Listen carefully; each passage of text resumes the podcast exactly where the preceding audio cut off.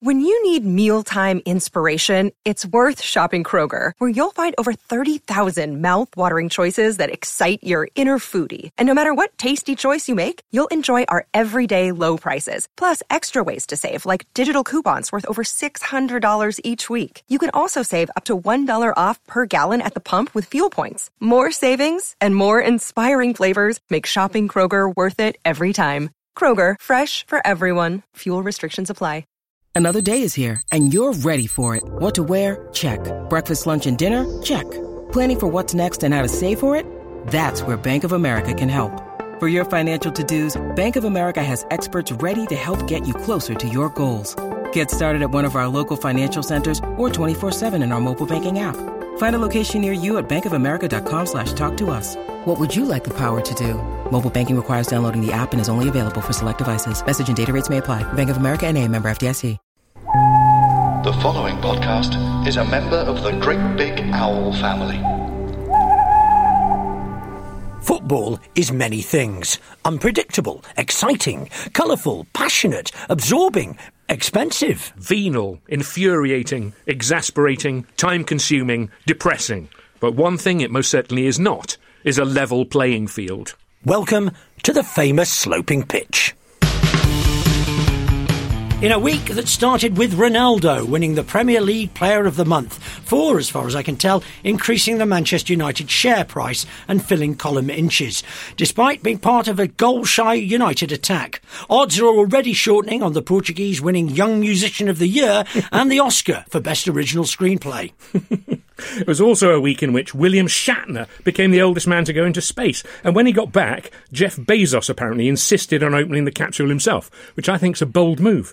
I mean, who knows how a 90 year old space captain will react if he suddenly thinks he's back on the planet of the bumheads? it's not a football joke. I just wanted to say planet of the bumheads. Bumheads, and, and you did perfectly.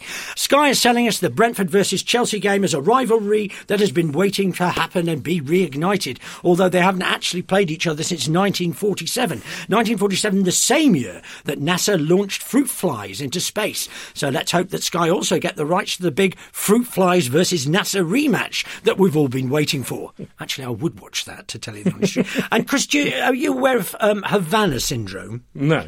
Oh, okay. So Havana syndrome, just to let you know, is uh, in Fear a- of cigars, no, in a lot of American embassies all over the world, China, Singapore, all these places, um, they, they, this high pitched sound has been coming through, which is driving people a little bit crazy and unable to do their work. And they think, you know, that it's enemy action, um, and so uh, it, it, it just it comes up every month or two. There's a new place, um, and uh, the, last week uh, the U.S. embassies in Austria and Colombia were targeted, and there were briefly reports of an attack on White Hart Lane. But the unpleasant, high pitched whining there turned out to be Spurs fan Michael McIntyre. I thought you were going to say Gary Mabbutt. anyway, before we turn our attention to multi million pound sports washing projects, a quick look at an area where the sport is still as filthy as it's ever been the life sucking swamp that is the very bottom of the EFL. I told you last week, Nick, about a defeat that felt like a win because it enabled Oldham Athletic to climb off That's the bottom right. of the League Two table on goal difference. And there were times during our drab, goalless draw against Nigel Clough's Mansfield Town when I saw in the other latest scores that Scunthorpe were defending like the ball had COVID, 5 0 down at half time. And I found myself thinking, you know what? We could lose this and still not be bottom. Yeah. You know, that's how low the bar is for our ambition at the moment. I mean, we still need another team to have some sort of collective meltdown to save us from non league football, but you know, we're halfway there. We're halfway to the dream. Yeah, absolutely. Such excitement as there was at Oldham this week was kind of tangential to that Newcastle thing, which we'll talk about in a bit, because there was some talk, a rumour even, or maybe calling it a rumour is pitching it a bit strong, that Mike Ashley, having finally divested himself of the albatross around his neck that was owning a big football club, would now immediately be looking to buy a smaller one. Because it's not the football that's the problem, it's just the size, you see? It's just the Yeah, size of yeah, the project. yeah, yeah, yeah. And if so, why not Oldham? Ashley has had a connection to the club before, a few years ago, when the previous ownership did a deal with him in exchange for running the club shop, which used to be called Latique, which I used to really Oh, like. that's a great name. Yeah, but in, in exchange for running a new club shop in the new stand as a Sports Direct outlet that also sold club mugs and programs, the previous ownership changed the name of the ground to sportsdirect.com park. Ah. It was bloody ridiculous. Cunning, though, because the new name formed a hyperlink to the shoddy trainer outlet in every internet article about the club, and that was the reasoning.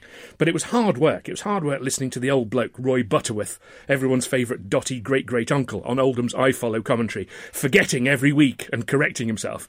Welcome back to Boundary Park. Oh no, I mean sportsdirect.com park, don't I? Oh dear. Oh, I think my phone's going off. Hey, I just got a text The can hear in Bristol. I remember when, when Stoke was the Britannia Stadium, named after the Britannia uh, Building Society, and the chief executive was saying, we, we, we need a catchy name, we're going to call it the Brit. Uh, he told me this, and Yeah. I said to him, well, how did Britannia feel about that? We're paying you a million Who are paying pounds? you. Yeah, exactly. Well, according to the Sunday Mirror, Mike Ashley's interested in Derby County, which is just 30 miles from his HQ or something. I mean, why on earth would he do that? And I thought he was a Cockney, wasn't he? The, uh, there wasn't a problem with the Cockney Mafia at Newcastle. Uh, well, that, that was the Dennis Wise, Alan so never mind his. HQ. How far is it from Dennis Wise's house? Is he a Cockney? I don't know. I've never heard him speak. I, don't I know. I've only heard him. Uh, I've only sort of seen him standing on the steps at St James's Park, being berated by people. Yes. Anyway, that's enough of Oldham. So it was just an international weekend again. yeah. Again, more bloody qualifiers. Germany qualified for the World Cup, and Denmark also. You'll be pleased to see Denmark doing well, won't you? Since that's where your Amazon packages get delivered. That to, is where, yes, yes. I don't know how that happened. But anyway, you got yourself a DK address. Yes, somehow. And England got a win in Andorra on the plastic pitch there, 5 0. The match took place after a stadium fire, and the ground was half empty, except behind the ITV pundits at half time, where the ground they were at seemed to be packed full of little cartoon FIFA fans, all celebrating with their World Cup qualifier flags. Yeah. It's mystifying. And reports mostly all featured the words routine and tetchy. It was a Tetchy. I Yeah, didn't see that. Was Tetchy. everywhere. The Andorrans seemed to be seemed to like taking a swipe at the England players and then complaining to the referee when they were pulled up for it, in the spirit of "We're not as good at football as these. We should be allowed to thump them." Yes. Well, there was that player who, who'd been booked earlier and then elbowed somebody in the face, and uh, there was a lot of talk about him being sent off, and and uh, because it was a female referee, that maybe somehow her gender made a difference. I don't know quite how that works. Women women like it when men thump each other. Oh that's what- yes, that's, they do. That's just all Yes. they like to watch. She, she, she say, "Leave it, leave, Leave it. He's not worth it. exactly. No, wanton sexism. Yeah, well, no, exactly. But uh, pundits particularly loved the performance of uh, Phil Foden, didn't they? Who was spraying passes all over the pitch, like well, much like a Manchester City player against a non-league team in the cup. Yes, and uh, much discussion over whether he could play as a central playmaker, which I'm sure he can. Um, Kalvin Phillips was out injured, thus breaking up Southgate's preferred duo of defensive midfielders. And I, th- I find it very interesting that the role that Foden was supposed to be playing is being described now more and more as a number eight. It's being described Yes. as a number eight. This Yeah. seems like quite a new thing to me. I mean, playing as since the numbers all changed back in the Yeah, start yeah, yeah. of the, none of those numbers exist. The numbers No, one to eleven and, don't and they don't and they don't relate to role. But number eight never really related to a particular No, inside role. forward kind of. Wasn't Yeah, it? exactly. And also, what I uh, detest is this. It just crept into the, the football lexicon so quickly um, that he, he was playing a quarterback role. Oh, crumbs. no, no, he's playing a decent midfield player, passing the ball to his own team. Well, they role. always used to say that about Beckham, didn't they? That he was he played quarterback even when he was playing wide because he never went to the byline, did he? He always crossed from very deep, Yes, like quarterbacks do. like quarterback. I don't know what quarterbacks do. I've no idea I don't watch that game. I watch this one, Yeah. but no, it's it, playing as a number nine. That never really went away, did it? And, and number ten, Uh, but that, but that, there's a difference between a number nine, a false number nine, and an old-fashioned number nine. yeah, Yeah. yes, exactly. I tell you, any fans of the prisoner would love this stuff, wouldn't they? yeah, I'm not a number. Um, I'm, I'm I'm a centre forward. I'm an old-fashioned centre forward. Pass it to him. He's not a number. He's a free man. Get it to him. he's he's one on one with the keeper there. and the What role is a number six? I- I- What no. is a number six? You know, is it Bobby Moore? Yeah. Bobby Moore was number six, He was. or is it like the, the defensive midfield? Is it like you know? I, I, I've, I've given up on that the whole number thing. It drives me insane. The, Tues, the Tu- Tuesday game was it when we played? Uh, when we played Hungary, We played. Hungary, and of course um, Southgate picked the team that everybody wanted, and, it was it was crap. it was Well, it- it- not only was Foden playing as a number eight, but there were two number eights. There was Foden and Mount. They were both apparently playing number eight. Yeah. And how? Uh, Is that two fat ladies?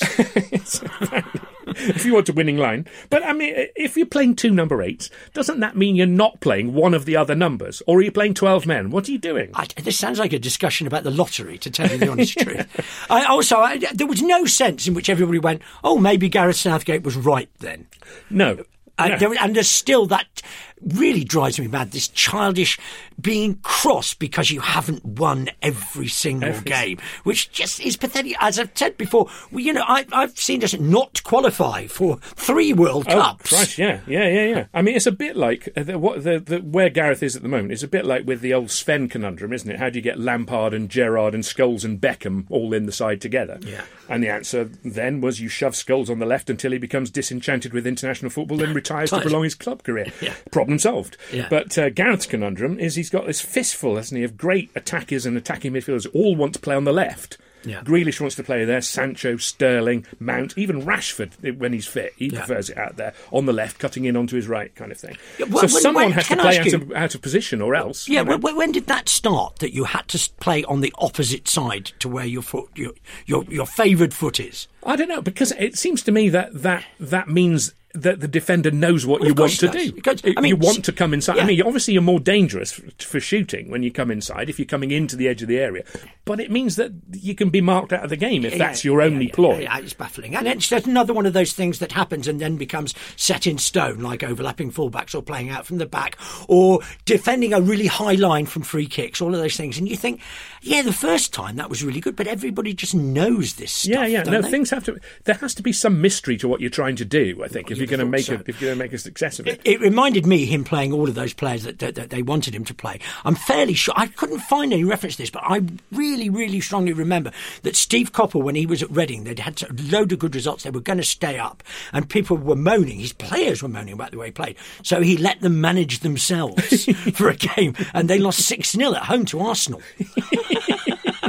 Which is brilliant, isn't it? It's, it's Yeah, a yeah. real teacher giving up. Go on then, teach yourself. Go on then, let, show me what you want. Show me what you want. Yeah, I mean, it was a bit like that. I mean, I think having so many players who want to play on the left, it's if it's not working, the easiest thing is to hook the guy that you've put there, which is Grealish, who was actually playing, that was the best, the most dangerous looking player on Tuesday. But you've got everyone, all the others you can play there, so you pull him out of there. And you've got, has always got something else to try, which is a bit of a shame for him, I think. I mean, obviously, we should. Uh, it was sad to see there's more racist shit from the Hungarian Oh, fans oh. abusing steward and attacking the police, and then blaming the FA for selling tickets to Polish supporters.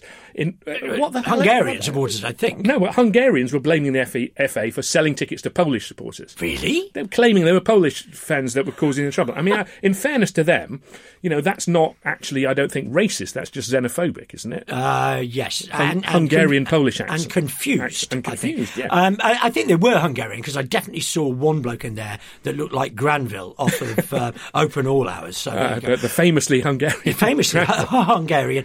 But the thing is, the, the really awful thing about young men is if you give them a cause, Hmm. um, they actually think there's something justifiable in what they're doing. So they, they, those Hungarian fans will think that they're making a statement yeah, about something. and that's how war happens, Nick. That's how ISIS recruits, mate. So Scotland had a thrilling comeback win against Israel, and it was all. We're back. We're going to Qatar, and they were busy booking the celebration motorcade of Vauxhall Vivas to drive around Hampden, and sounding out Kevin Bridges to do a cover of Yes Sir I Can Boogie, and then a one 0 win over the Faroe Islands. So you know, winner in the 86 minutes. So back to normal. Well, yes, like but it it. doesn't matter. They, they're, they're doing well. I think. And Wales booted the ball into their own net, didn't they? That bizarre Oh, own goal. Ward, Danny Ward. Uh, he just missed it, didn't he? I think it was a Ramsey own It- goal. uh, uh, uh, wasn't that? Uh, that's what um, Robinson did, didn't he, against Croatia from a Neville back pass? Yes, and he, I think he just grazed it, didn't he? He Yeah. claimed the own goal, I think. Yeah, but, yeah, yeah. But uh, Wales are bizarrely on the brink of qualifying for the playoffs that they've already qualified for through the Nations League, which is baffling. They could play themselves, Yeah. theoretically. Yeah. And Can so there was they- also. if they- sorry, let me because I, obviously they change the rules all the time. So if they qualify for the playoffs and they've already qualified for the playoffs, can they give that playoff spot to somebody else, anybody they want? and who would they want to? Yeah, Yeah. interesting. Well, there'll be a lot of courting. There'll be I a lot of, a lot of bids, yeah. Yeah. I mean, there was the Nations League final. Did you watch that? I watched, Um, I watched yes. that because it's football and I was on my own. but you know, it's a, it's a great game actually, and I love this. Two minutes from the end of injury time, the camera picks out a pretty girl, like they will do, you know, t- and she's tense and she's stressed. There's two minutes of injury time left, and they need an equaliser. And uh, last chance saloon, you know, and she's chewing the flag, and she noticed that they've picked her out on the on the camera, big close up. Yeah. But instead of waving at herself on the big screen like people do, like Yeah. a blinking idiot, she just coldly stuck two fingers up at the camera. Was, and and they pulled away. Excellent work. French, Excellent. French or Spanish? Do we know? Spanish. You Spanish. Oh, that means hello in Spain. Actually, talking about picking It means two beers, doesn't it? That's what I use it for. talking about, picking people out in the crowd. I remember watching an Ireland game once, um, and Richard Harris was there. Oh, really? And uh, obviously, the, the director had spotted him on one of the feeds, Yeah. and so the, Richard Harris's face came up, but the commentator obviously didn't know who Didn't he was, and was. said, and said, and there are some really old people here today. so pleasing. Another one- another bit of commentary I loved um, in the week. When this this is another one you hear all the time. Um, oh well, nobody wants to see someone get it. Says, nobody wants to see somebody getting sent off. And you think, Hmm. I do. who are the twenty thousand people baying for blood? Then I remember Graham Turner when he was at Aston Villa um, um, being interviewed after a game, and somebody saying to him, "Do you think the sending off ruined the game?" He just said. No, the sending off made the game. There was no atmosphere whatsoever before the sending the off. The sending off is part of, Of the, the game. game. Yeah, yeah. did you see the? So did you see the winner, the uh, Mbappe winner, the baffling offside, uh, uh, uh, not, yes. not offside decision? Yes, that was- I mean, I, don't- I can't understand how that. Apparently, this is another new interpretation that's been in place for eighteen months or something. That a that a little touch off a defender starts a new phase of play. But I think in order for that to be the case. Mbappe was clearly offside in the previous phase. As soon as the ball was played, it was obviously played to him. Yeah. He was running towards it. It was obviously what he, you know, meant for him. Then he's offside. Then, Yeah. you can, whether it touches the defender or not. After that, it's the moment that that pass is made. He's offside. But whenever I see a clear offside like that, I expect the camera to go to the dugout and Don Revie throw his blanket on the ground. or or like a set of dominoes. yeah, yeah, yeah, absolutely. And the other thing that that I that I noticed, which I thought was so sad, that Ben Chilwell scored his first England goal, hmm. and you know he had to wait like to wait five and- blinking yeah, minutes, you know, for a telegram to come through from somewhere. and you just think, you know, you dream about this all your life, and in your Yeah. back garden you're going Chilwell in that Tardelli way. Yes, you know, yes. but it's going. Oh, hold on, Oh, we'll wait for we'll- that. we'll- we'll wait for that, yeah, yeah. They should really. I I wish they played waiting music. you know, What, on hold calls. music? Yeah, on hold music. That would be great, wouldn't it? Vivaldi's Four Seasons Yes, yes. on a Yeah, synthesizer. your goal is very important to us. Yeah, very good. I mean, there was some sad news from the Nations League that following the success of the remote controlled car introducing the ball to the Nations League games, ball plinths are to be phased out over the course Oh, of the oh, season. wow. Which you- will mean redundancies for the country's ball plinth manufacturers. yeah, you've got to feel sorry for them. Well, Is they've it- all been having a hard time because of COVID, you know, and, and Brexit, and Yeah, and- several plinth companies likely to go to the wall. But they're, and- they're in Wales, so, you know, and you you know that there'll be a, a small football club somewhere whose nickname is the Plinth Men. the Plinthman.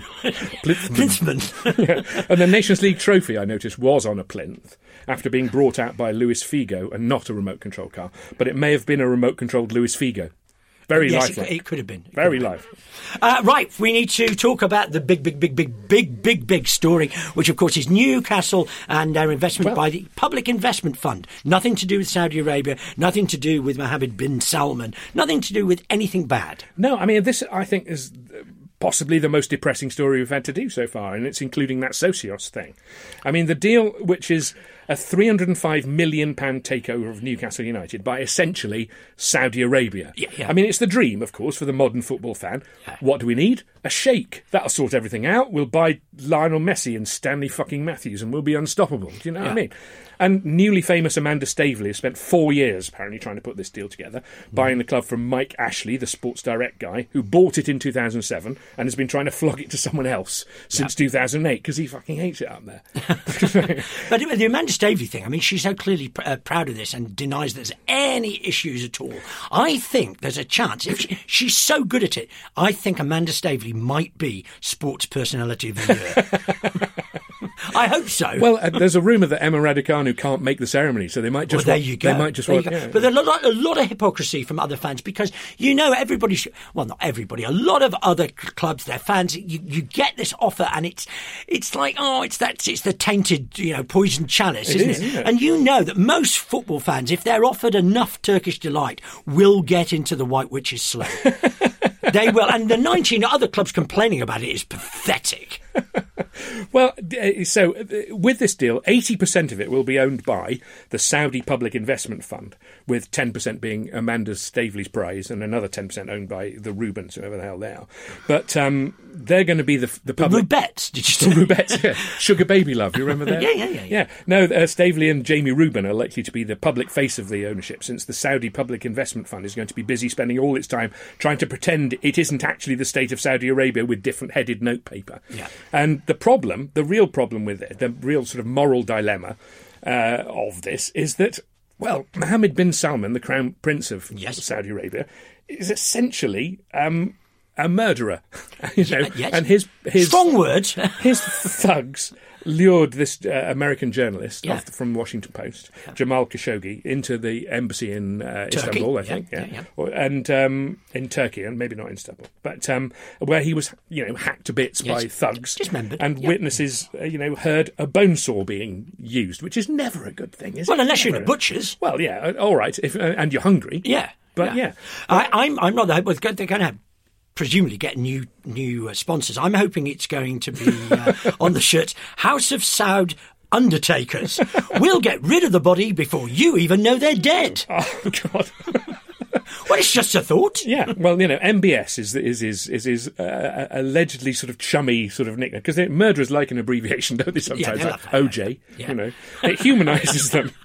Um, he's denied that he was involved, of course, but there, it was thoroughly investigated by American security services that ended with everyone being pretty certain that he was behind it. Yeah. And uh, and he's in charge of the whole place and all the people and what they do. So you see how that works.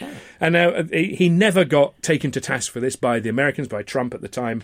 Was uh, uh, was just blinded by how much. Um, how many arms he was selling to Saudi Arabia, yeah, yeah, yeah. and uh, other world leaders refused to sit next to him, MBS, at uh, at the team photo for the G20. But Trump remained his best mate because the US are the biggest dealers of arms to Saudi Arabia, and who are the second biggest? Us. Us, of course. Yes, yes, yes, Which yes. perhaps explains why the minutes of discussions between the government and the Premier League over allowing the purchase of Newcastle United have been released in redacted form. Yes. So you can't see who was there or what they said, But- but- which was plainly do whatever they want. Don't piss them off because we've already built the fighter jets and we'll never flog them to anyone else. Well, except that they, they did um, um, uh, uh, hold it up originally, not because of anything that Saudi Arabia had done, apart from the fact that they were getting no TV revenue from South uh, from Saudi Arabia because they were nicking it They were from nicking it Iran, from- I think it was Qatar. From Qatar, was it? Yeah. yeah. and you know, like a crappy pub that smells of piss. You Yeah. know, they were showing this sort of this just- illegal stream, and, um, and apparently uh, Bin Salman contacted Boris Johnson and said, mm, "I wonder if you could correct this decision."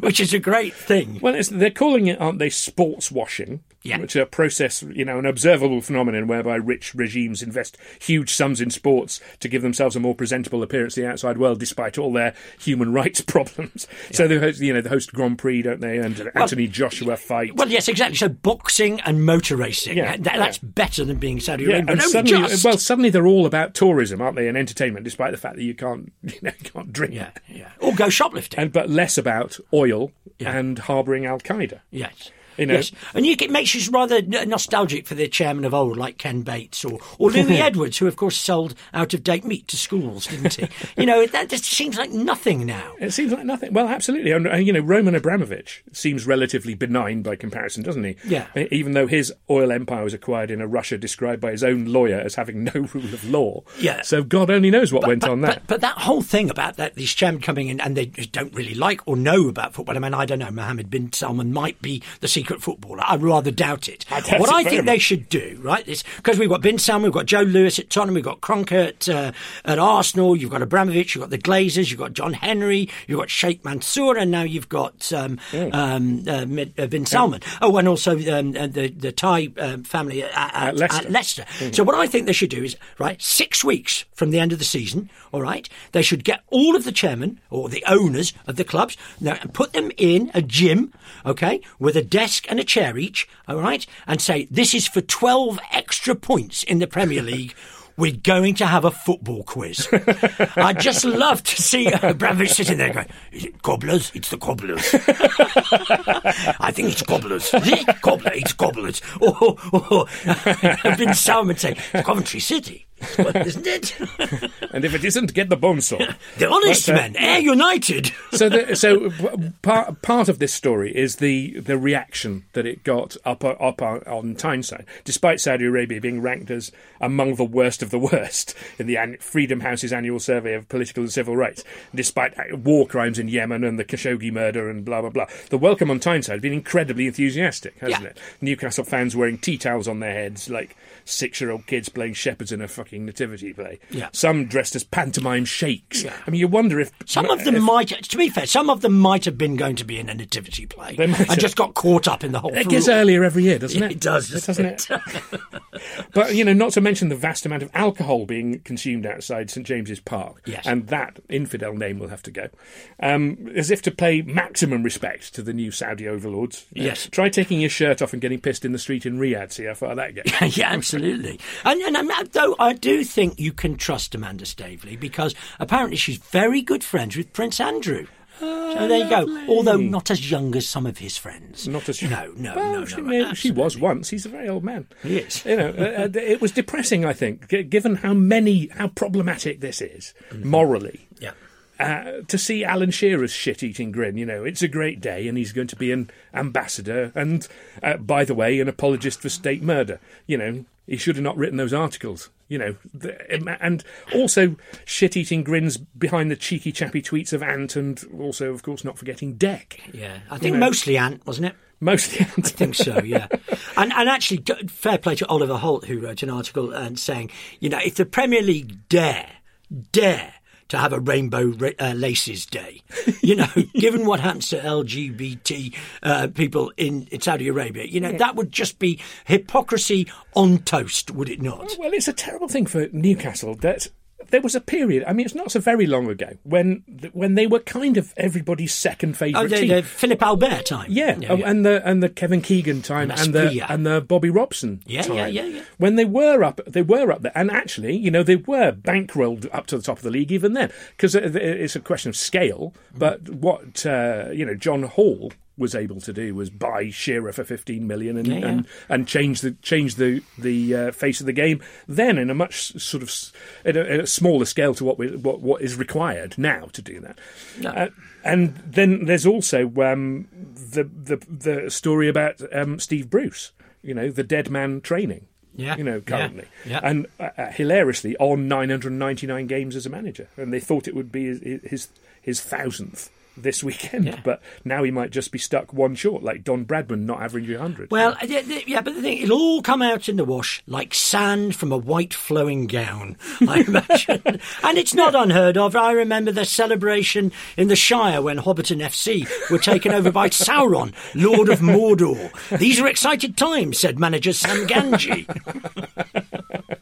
You can't feel too sorry for Bruce, there, can you? Because if his reported eight million payoff is accurate, Yeah. I mean, you'd just get the team to play badly and get sacked, wouldn't you? If you had eight million Didn't they, they always used to sing about Ken Bruce, uh, Ken Bruce, Ken Bruce. yeah, uh, Steve Bruce having a great big head, but not as big as Amanda Staveley's. Well, that's I mean, she looks like a thunderbird, doesn't she? These are they're, they're big-headed people generally. Yeah. You know, I mean, Steve Bruce, I think, could buy Maseratis and yachts and and get the world's best nose job and be the next James Bond. You know, it, it, it, just step out, just step out the door. And you can have some of those um, sort of red veins done on his face Yes, as well. exactly. I mean, you should think himself lucky. I mean, on form, you wouldn't put it past MBS to merge the managerial merry-go-round with the Squid Game. I like that you keep calling him MBS, but we're going to take a break now, and in a moment we'll have our guest. Okay. Our guest today is still playing at the very top level at Chelsea. Well, near Chelsea, more Sloane Square, really. He loves his football, but fits our profile perfectly because that love is far from blind.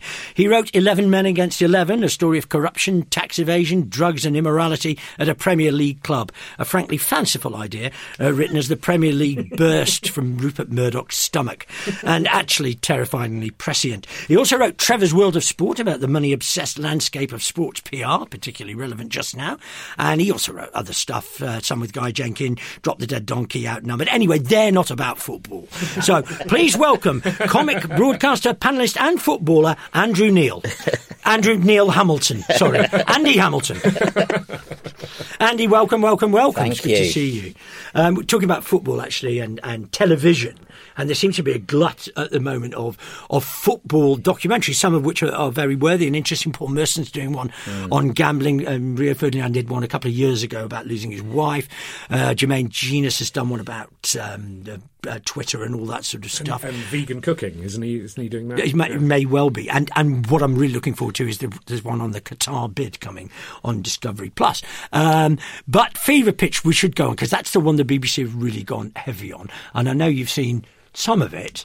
What do you feel? I think I've seen all of it. Have you? Well, doesn't it stop after Arsene Wenger? I don't think? know. It- yes, Yes. yeah, Um, yeah. No, I think I saw all of it. yeah. I don't know why I watched all of it because I was as a- I was as angry as I was at the end of the third. As I, I mean, that was a that wasn't a sports watch, but it was kind of it, it was they completely sort of detoured their way around all the interesting aspects Oh, of, God, the, yes. of the Premier League, and Well, they just particularly the setting up of the Premier League, which is a fascinating um, story of you know deals done behind Yeah, and closed doors and stuff. phone calls and it, all, from- it was like it all happened really smoothly, Yeah, all by yeah, magic. Well, it was really yeah. because it was the will of the people for it to happen, and so it happened. Oh, yeah. It's just complete nonsense. just the sheer rightness of, of how it was, you know, it, it was it was described as it was it, righteous, you know, that, Yes. that it happened. I And it think- was a it was a it was a, a power grab, But really, but also, I think there were four episodes, and and Yeah. and if uh, to sum them up, I've because I've watched them. It, they were Man United win the league, yeah. episode one. Man United lose the league to Blackburn, episode two. Yeah. Man United win the league again, Yeah. episode three, and then episode four was Arsene Wenger turns up and puts a bit of pressure on Manchester United. Yes. that's basically all it said. Yeah. No, that was that was that was pretty much it. And um, I just thought, I mean, there was so many like that period around, like when Cantona attacked the fan. Yeah. You know, there's there that that's a, a really big. Uh, sort of social historic moment that's full of ambiguities, and apart from Les Ferdinand pointing out quite rightly that if it had been a black player who'd done that, Oh, yeah, that would yeah, have been yeah. a lifetime ban. I mean, I think that is also true. I mean, uh, if it had been a Wimbledon player, I mean, if that had been Yeah. Vinnie Jones or Dennis Wise, if it had been a player who uh, from a club that didn't really mean anything Yes. financially to the league, Yeah. I think they would have made a horrible example of them, and that would have been it. Yeah. But uh, you know, there was clearly sort of approaches made behind the scenes, and and Man U, I suspect, threatened to you know throw throw all their toys out of the pram, and so Yeah. Well, know, if only if only the program had been this, Yeah. you know, Well, yeah, had yeah. been that, because they, they, Cantona is like lit like a hero, Yeah. you know, in the in Oh this. uh, no, and, and all that stuff. They they treated him like he was a bloody shaman, didn't they? yeah, Um, and, he has to and he has to express and he's, himself. he's actually he's a wonderful footballer, but he's actually uh, absurd as a person. Oh, all yeah. those gnomic uh, pronouncements, and, Yeah, and he takes himself so seriously. Yeah, yes. And and uh, you know, I mean, so um, yeah, that that kind of reverence was uh, Yeah, the thing I like about Cantona is that apparently, if you speak to uh, if you speak to French people, um, he has he has a, a very thick sort of Marseille accent. Yes, yes. which is like which is and he sounds like like a, Brummie. Yeah. basically. So he sounds like When they sh- when they throw, yeah, it's like, it's like yeah, yeah. But to us, he's sophisticated. Yeah, exactly. Because But, he's but, uh, but uh, he's he's like Timothy Spall in Auf Wiedersehen Pet, Yeah, yeah. Uh, uh, to a French to the French ear, they think he's he's comical. Yeah. Yeah. You know. I mean, the Ferdinand thing was it was really interesting, and there were occasional gobbets of of sort of you know stuff that you didn't know, stuff that you maybe hadn't thought of, very occasionally. But the Cantona thing, basically, what how they described it was this is the reason Blackburn won the league and not Manchester United. That was Yeah, really the subtext. It's so the whole thing. Man United centric. Yeah. I mean, the the one that I, I was watching uh, last night about Keith Gillespie, it was like Keith Gillespie went off the rails, but it's because he left Manchester United. If he'd still been at Manchester United, he'd be fine. Yeah, yeah, yeah. And uh, but the um, the, uh, the it's a bit like one of those very dull Christmas letters you get from somebody. Yeah. you know, which it's family, all about their own family, Yeah, and it's like it's all about Manchester because David Beckham's company uh, made it famously, didn't they? No mention I noticed of. Um, um, um, Alex Ferguson selling the FA Cup in exchange for a knighthood, for instance, things like that. You know, you, you, you want to hear about, don't you? I think if you were, if you were, uh, uh, remember the first season of the Premier League, um, it it was Norwich and Villa were top until March. Yeah. You know, and you, it, it was like they didn't exist. You never saw Yeah, any. You never no. saw any. And I mean, you know, them. there wasn't this quantum leap.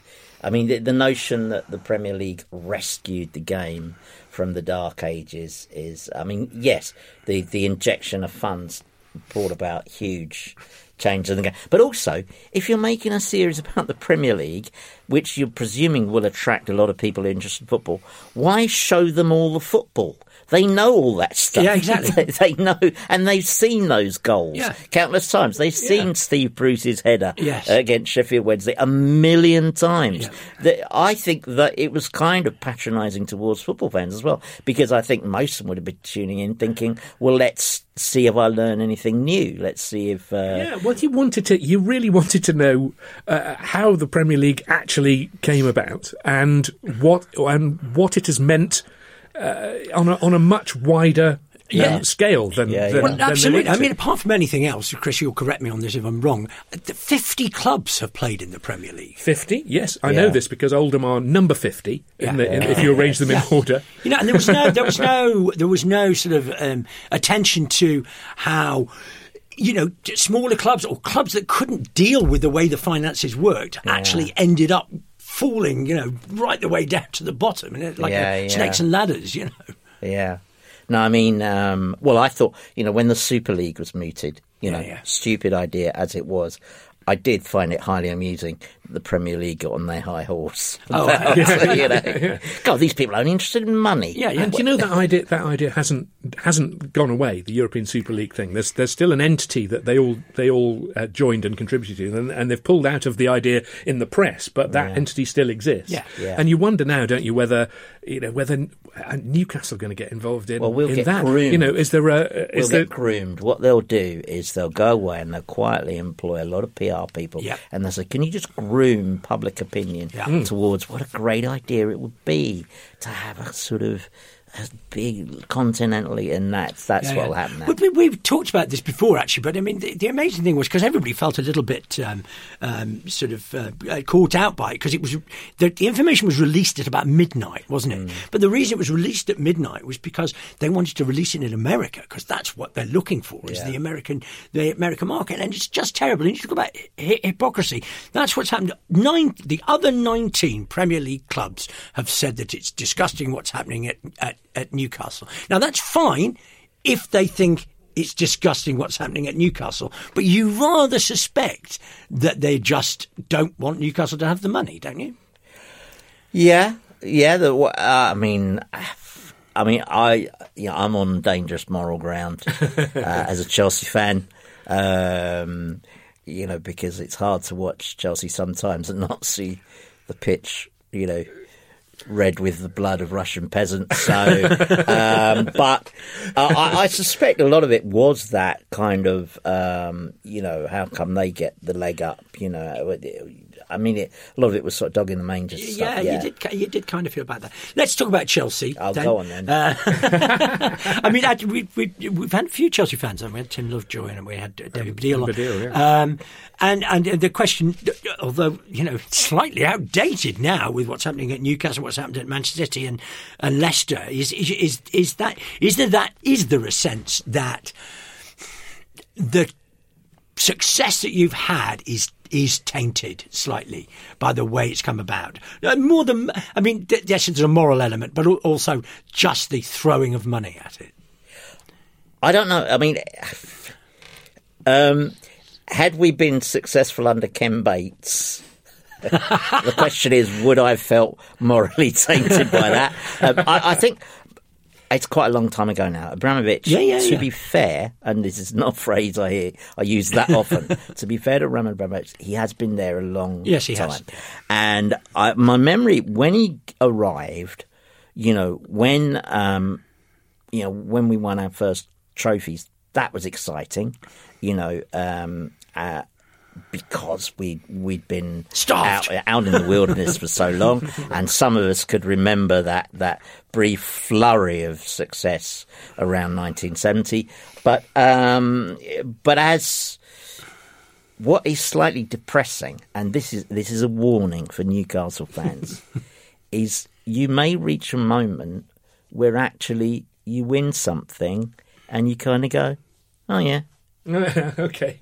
You know. I mean, that is the that that is the risk. yeah. Is that yes, you win routinely almost, um, and just a little bit of the fantastic excitement goes out. I mean, I'm still, you know, I, I don't go um, currently. It's been a few years since I went, uh, you know, and I started age five. I went because my house backed onto the ground, so I went religiously for many, many years. But if I watch them on the telly live, you know, I'm still out of my seat when they score. But I don't live in that soup of excitement that I used to live in, you know. Um, Yeah. And occasionally, this happened to me about a year ago um, and it caused quite a stir in my house, which was I I happened to blip on Radio Five midweek, and I went, "Oh, Chelsea are playing," Yeah. and it was only after I'd said it I thought, if you'd said to me that there would have been a moment Yeah. where I had not known Chelsea were playing, yeah. because there's a kind of uniformity about it, about the experience. Now, I'm not craving a return to the days where the last game of the season we're trying not to enter the third division. But, you know, um, I think what, what having very rich owners does is it makes supporting your club less like life.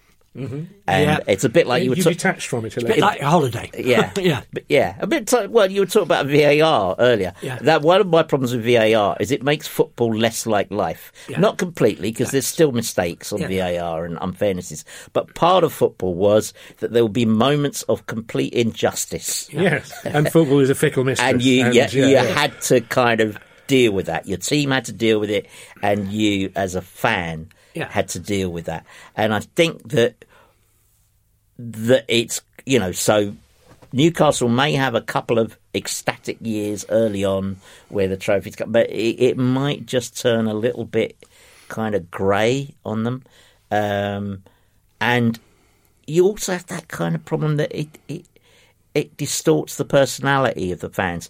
I mean, eh, because the the more the the ticket prices go up, um, and the more Chinese spectators fill the stadium, you know, I don't think Newcastle fans will necessarily be happier at the end of it all. I think they'll be happy when that first trophy comes and maybe the second or the third.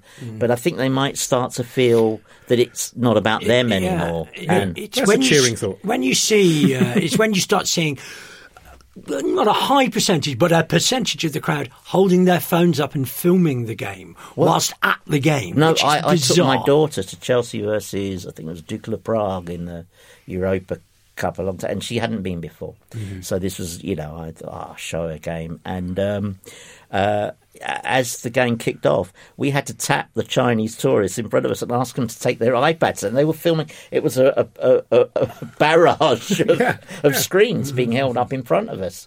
It's a um, theme park. yeah. in, in, in, in some ways. But the other thing about, about you talk about not knowing a game was on, and I, and I, I haven't got quite got to that yet with Stoke, but but I think the other trouble is that all games aren't equal anymore. No. So you've got, you know, you've got group games, you've got early games in the League Cup, you've got the FA Cup. Yeah. somehow they're now, you know, some are more equal than others, if Yes. you know what I mean. and Yeah, I yeah. think that's a really, for, for people of our age, that's a really strange idea. Well, the idea that the idea that big clubs will put out weakened teams. In Yes. cup, I can't stand that. I, I think you know if you're not going to if you're not going to try, why should we watch? Why, Well, it why makes should we you watch wonder it? how happy you should be. you know, I mean, um, I mean, it started. Know, when Mourinho started at Chelsea, I mean, uh, you you could see he was doing something to the team. He was making them extremely effective, and the early incarnation of the Chelsea team was great to watch with Robben and Duff and stuff. Then, then he, you know, that aspect of his personality that doesn't want to contemplate failing meant that he decided to kind of bulk up the midfield and suddenly and and the games turned quite boring because Chelsea would go one goal up, possibly two, and then they just keep the ball, and you knew you knew you were going to win, but it, they that team didn't have you out of your seat as much, you know, and um, and you know, I mean that's uh, but that thing of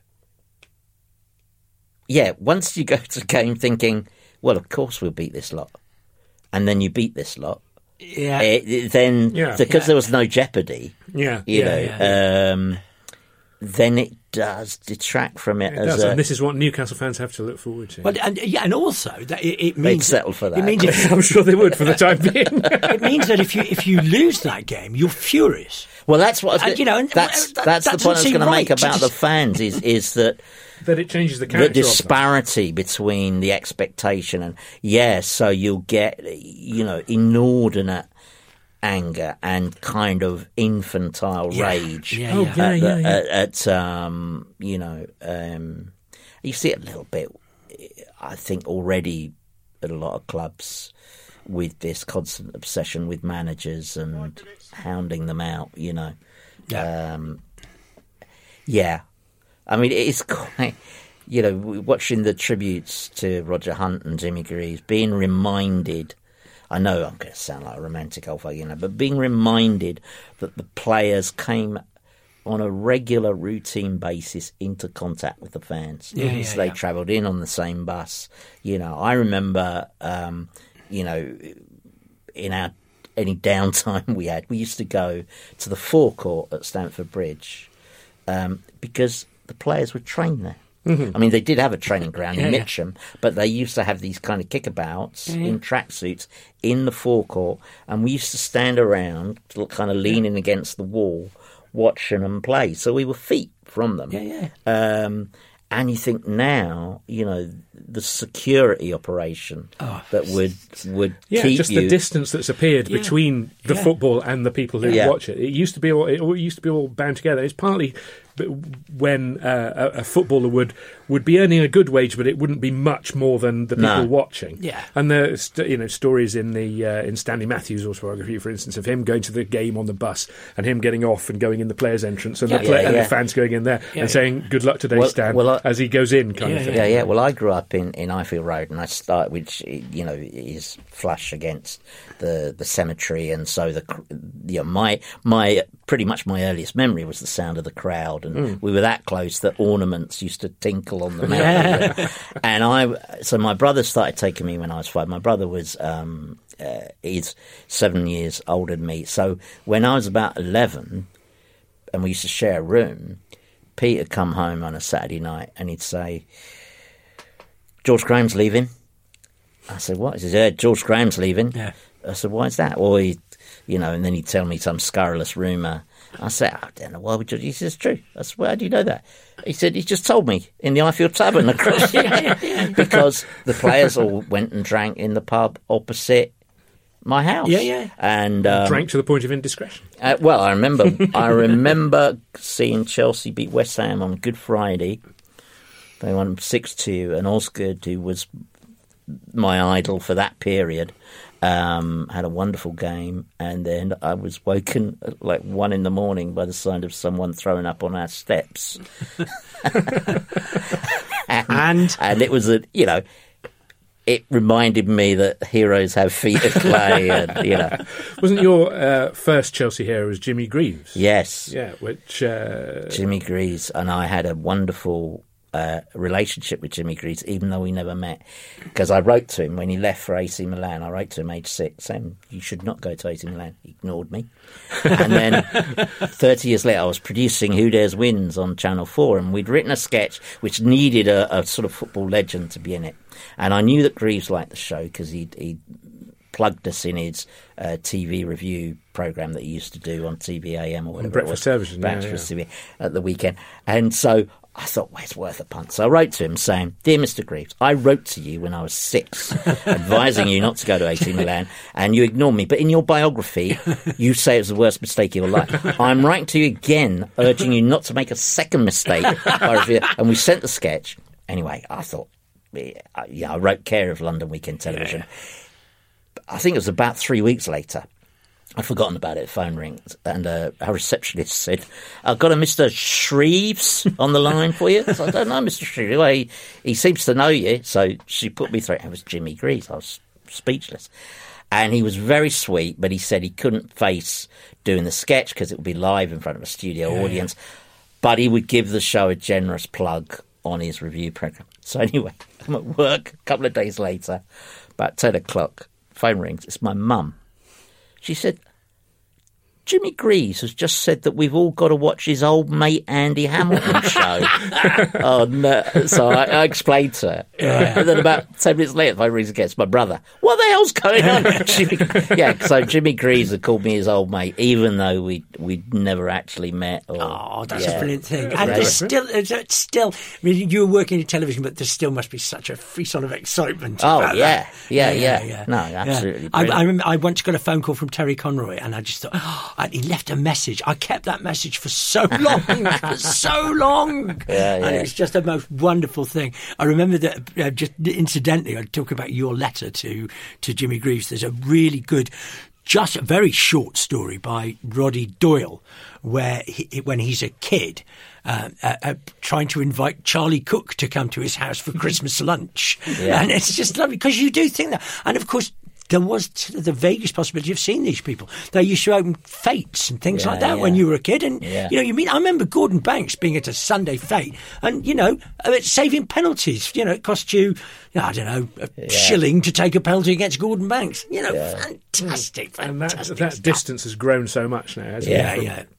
From, Yeah. uh, the fan to the to the player. Yeah, and now it's just you know messages on social media. It's not be- the same at all. You'd be so happy though, wouldn't you, if you if you if you had a story like the Jimmy Greaves one about? I mean, obviously you'd have to wait for them to get old enough to, Yeah, yeah. to do the second part of it, but Yeah. about a footballer today. I mean, you know, whenever you hear a story about about some sort of connection, you feel like you know. I mean, it's not like there are uh, there are many, but you know, you think about um, Marcus Rashford, for instance, doing his Yeah, yeah. charitable stuff. It, it, it all seems to be on such a scale. When he's relating to the fans, it's relating to thousands of them. Yes, yeah, And yeah. You don't the the the one to one um thing. It feels like you know if we, people used to have those stories. and Yeah. not- Well, and you know, and unfortunately, uh, my my most famous footballer that I ever met uh, um, is quite a bad story, really, because I was asked to do I was asked to do a speech when Stoke won the Autoglass in 1992 after the game, and um, I died. On my arse. I mean, really, really. I was actually threatened afterwards by Mick Kennedy, who used to play for Birmingham and, and Portsmouth. Um, but the, the, the, the Tear bit him of- for his bad verses. yeah, the bit, the bit, of, the bit of the story which uh, involves a famous person was I was sat next to Stanley Matthews, and Stanley Matthews actually said to me, "I think you better sit down, son." so tragically, my tale of me and Stanley Matthews Yeah. involves an absolute failure in my life. I, I, I saw Matthews play for Stoke at Chelsea in '63, I think it was, when they were racing for promotion again and Chelsea. And my mum was worried that the crowd would be too huge Yeah. for me. And her friend Angela was a hairdresser, and she had her, her premises on the in the block of flats that looks onto the ground, looked onto the ground. And so she was a season ticket holder. So she'd said to Angela, "Could you take?" So I had to go to Angela's flat. Angela knew all the players because they used to come in there for a cup of tea uh, after training. Anyway, so I'm sitting there. this, I would have been nine, and this huge man comes in. It's about one o'clock on a Saturday, and it's Frank Upton who used to play left half, number six for Chelsea. But he's looking a bit glum, and Angela says, "Oh, do you want a cup of tea, Frank?" He says, "Yeah." And she says, "Oh, what are you it's a bit close to kick off, isn't it?" And he says, "I've been dropped." Uh, he said, "I was rather looking forward to playing against Stanley Matthews, but I've been dropped." And she said, "Oh dear." So who's playing this? Is uh, some youngster called Harris? And it was Ron Harris. Yeah, yeah. Had been put into Mark uh, And his full name? Matthews. His full name. Ron Chopper. Chopper. and um, bet he was a kind of crew cut teenager then, and um, and of course, looking back, I realised that I was that was a horrible dark moment for Frank Upton. But I was just sitting there, kind of trying to look invisible. you Yeah, know? yeah, yeah, yeah. But um, But that game, famously, I think Stoke won 1 0. 1-0. Yeah, and famously. McIlroy. Yeah, they- yeah, Jimmy McIlroy, bought Yeah. from Burnley. Anyway, Went uh, on to manage Oldham. yeah, but uh, uh, it's famous that game for um, the Chelsea fans booing Ron Harris for kicking Stan Matthews. What a- and you think, oh, that's it. Well, there's a different time. Well, so uh, Frank Upton probably got off lightly then. He would have been booed in the afternoon for trying to kick Stanley Matthews. Thanks so much, Andy. It's been fantastic Pleasure. having you here. I hope you come back, and good luck with your football tomorrow. Thank you. Yeah, and Yes. also you've got some. Uh, you're out on the road. Oh, you? yes, You're doing I some am. Tour I am. dates I'm you've at got. Oxford Playhouse this Sunday, uh, and then I'm going to uh, oh uh, Monmouth, Cheltenham, Winchester. I can't remember which order. I'm- But just look up Andy Hamilton tour, and they'll find yeah, out yeah, stuff out. yeah, yeah. Excellent, and also a novel in your own handwriting, which I The think novel, is, uh, the, maybe a- probably the first work of fiction in manu- to be printed in manuscript since Caxton put all those the monks Bible, yeah. put all those monks out of work. Yeah, so it's very good, but I'm biased. I would say that, but it is unique. Yeah. And is it the first letter of each chapter is illuminated? Is I it? wish, do you know what? I wish I could have done that. I, I did.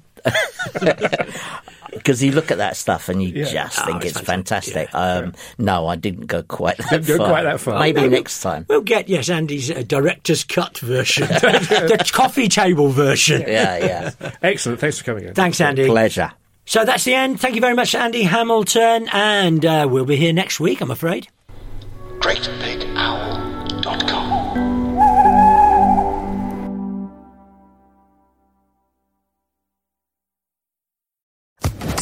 Social Podcast Network.